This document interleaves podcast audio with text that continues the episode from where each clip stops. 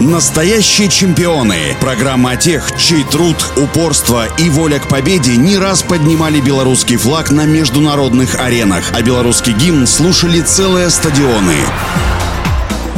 Всем доброго дня, у микрофона Василий Данилов. Леонид Гейштер и Сергей Макаренко – первый белорусский экипаж гребцов на каноэ двойки, завоевавшие золотые медали на Олимпийских играх. Это историческое событие произошло 29 августа 1960 года в Риме. Оба спортсмена совершили долгий путь от новичка до мастера гребли экстра-класса в Беларуси. Что такое гребля на каноэ, Леонид Гейштер впервые узнал в 1955-м, когда в район приехали настоящие спортсмены-каноисты. Он тогда осмелился попросить захватить эту замысловатую лодку, но, добравшись на неустойчивом судне до середины реки, перевернулся из-за набежавшей волны. После этого случая решил стать членом спортивной секции «Водник». Первая попытка оказалась неудачной. Председатель общества заявил, «Парень, мы тебя не запишем, потому что ты болен фурункулезом, да к тому же маленький и щупленький». Подлечившись, Леонид пришел в секцию снова, и на этот раз его приняли. А уже через 45 дней упорных тренировок он стал победителем первенства Гомеля и Гомельской области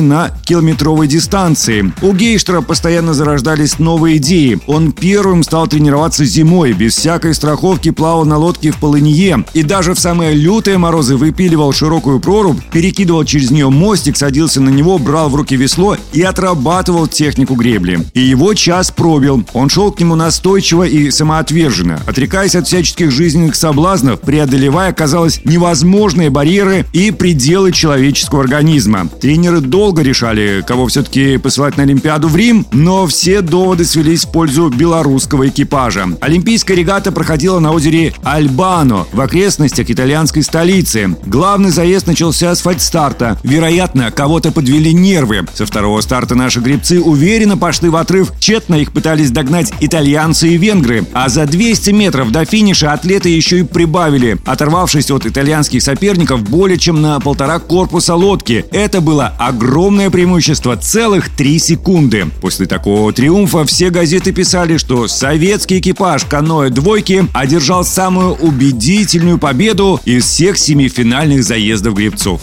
Ну а у меня на сегодня все. Желаю всем крепкого здоровья и побед во всех ваших делах и начинаниях. Настоящие чемпионы. Программа о тех, чей труд, упорство и воля к победе не раз поднимали белорусский флаг на международных аренах, а белорусский гимн слушали целые стадионы.